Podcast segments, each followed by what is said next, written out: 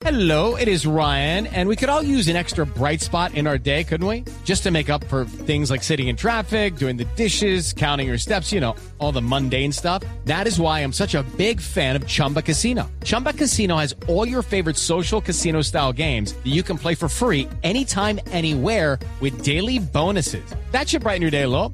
Actually, a lot. So sign up now at chumbacasino.com. That's chumbacasino.com. No purchase necessary. BGW. Void were prohibited by law. See terms and conditions. 18 plus. Una de las personas cuyos restos fueron identificados recientemente por la Fiscalía y que permanecían desaparecidos desde el 6 y 7 de noviembre de 1985 son los de Alfonso Yaquin, guerrillero de las FARC, muerto en la toma del Palacio. De hecho, era el segundo comandante de esa acción violenta. Alfonso Yaquin es recordado porque estaba en la oficina con el entonces presidente de la Corte Suprema, Alfonso Reyes Echandía.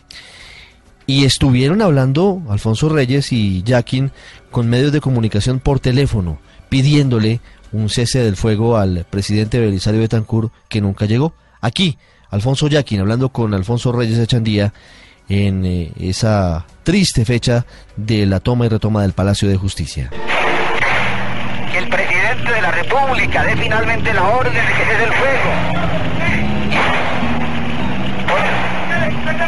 In- inmediatamente. Un momento, por favor, un momento. Oiga, es increíble, habla Alfonso Yaquin, el segundo al mando de este operativo. El presidente de la República no le ha pasado al teléfono al presidente de la Corte y se va a morir porque el presidente de la República, ni siquiera con su poder jurisdiccional, es increíble el, el M-19 no siquiera el, el que se ha tomado el Palacio de Justicia, se lo tomó los tanques del ejército. Es lo increíble, el ejército libró con sus tanques y que están sonando los tiros. Cuando entran en este piso nos morimos todos, sépalo.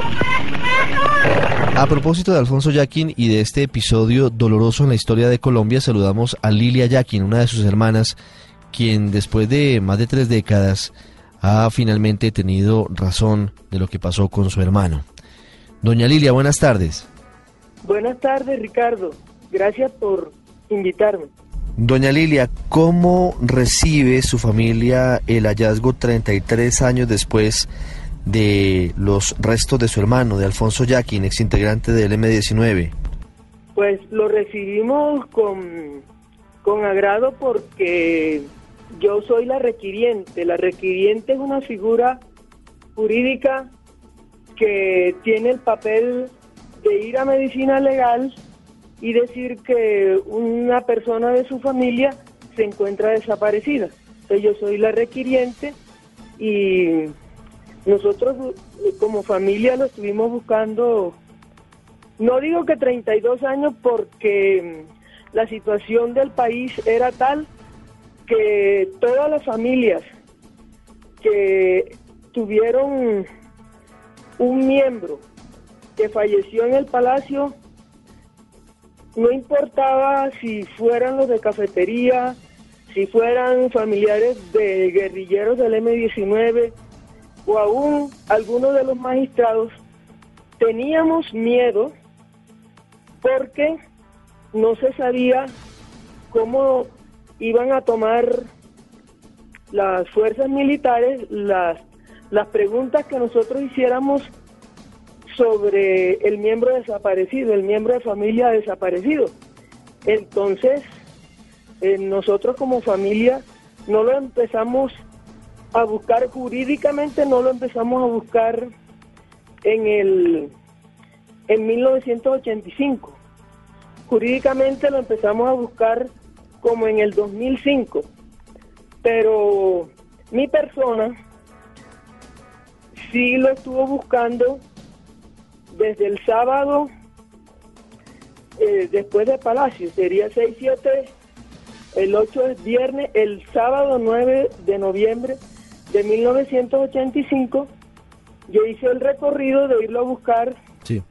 a medicina legal, pues y no lo encontré. Doña Lilia, ¿en qué momento su hermano, que fue el segundo comandante de la toma al Palacio de Justicia, Alfonso Yaquín, ingresó al M-19? Pues la verdad que nosotros como familia eh, conocemos al, al hombre de familia, al hermano, y, y tenemos muy poca información de, de su vida política. O sabemos de su vida política por lo que aparecía en, el, en los periódicos.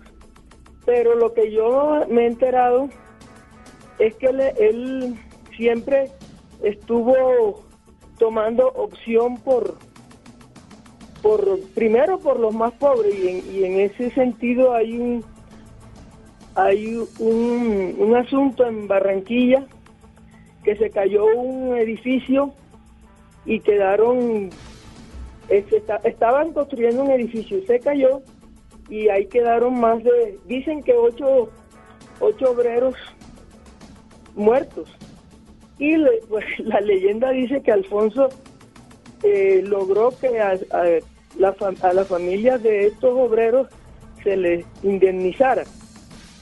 Y después, también con su vida política, parece que, que él empezó a asesorar en derechos humanos a los presos del M-19. O sea, se acercó a las cárceles y ahí, pues eso sí, el M-19 sería el que tiene que decir cómo él pasa de una asesoría jurídica a, a ser un miembro del M-19. ¿Cómo se enteraron ustedes de que Alfonso Yaquín era uno de los participantes en la toma del Palacio de Justicia? Eh, la verdad nos enteramos por, por los medios, por los medios y, y eso, eso te- eh, queda en la, en la memoria de, de los que tenemos más años que, que eso se empezó a transmitir como si fuera un partido de fútbol. Y después la ministra de Comunicaciones de turno también suspende la transmisión del Palacio para transmitir un partido de fútbol que creo que era entre Millonarios y Unión Magdalena. Entonces nos enteramos es por, por los medios. ¿Cómo le fue en esa búsqueda? ¿A dónde fue y qué sucedió? Bueno, pues yo fui a medicina legal y fui a medicina legal y me río porque yo no, no quise hacer una cola donde uno se sentaba y daba los nombres. Entonces pues me metí por, por un garaje y caminé tres veces eh, pues todo el escenario eh, que, que aparecía ahí era un escenario que uno pasaba a un patio, entraba a, a un sitio donde había gente muerta, pero por ejemplo había, que digo yo, una, una mujer joven con un mono azul que presuntamente podía ser una guerrillera, estaba Almarales acostado, muerto, acostado en una camilla y estaba, bueno, desnudo y limpio. Entonces, y bueno, y otras cosas así, todas cosas que, que uno veía que podían ser muertos del, del palacio o, o muertos de, de, pronto que estuvieran ahí como en él. Y sí también vi unos carboncitos eh, con unos relojes quemados y decían que eso habían sido los magistrados, como unos carbones. Yo creo que eso sería lo que me interesa rescatar. Hoy, doña Lilia, casi 33 años después de la búsqueda de su hermano, de la desaparición de él en la toma del palacio, ¿cómo se sienten eh, tras su hallazgo? Pues me siento, por un lado, mm, conforme, que es un, que es un, un adjetivo que, que, me gusta y no me gusta. Conforme porque, bueno, ya se cumplió el objetivo de, de saber que, que, de comprobar científicamente que él estuvo allá. Entonces, por ese lado, pues estoy conforme.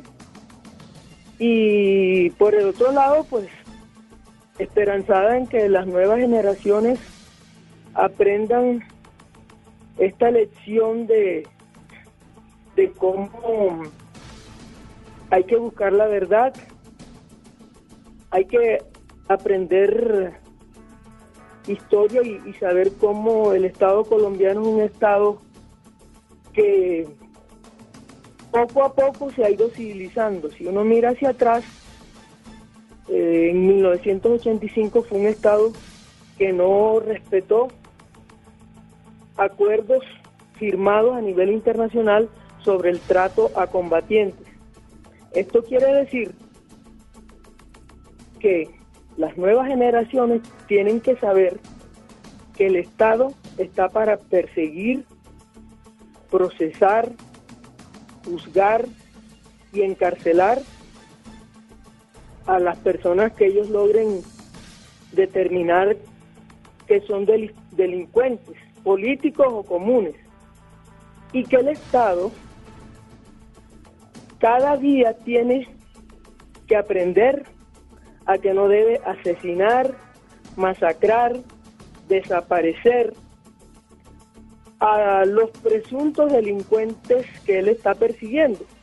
Porque si él hace esto último de asesinar, desaparecer y masacrar, va perdiendo autoridad y legitimidad y llega a ser peor que los delincuentes que está persiguiendo.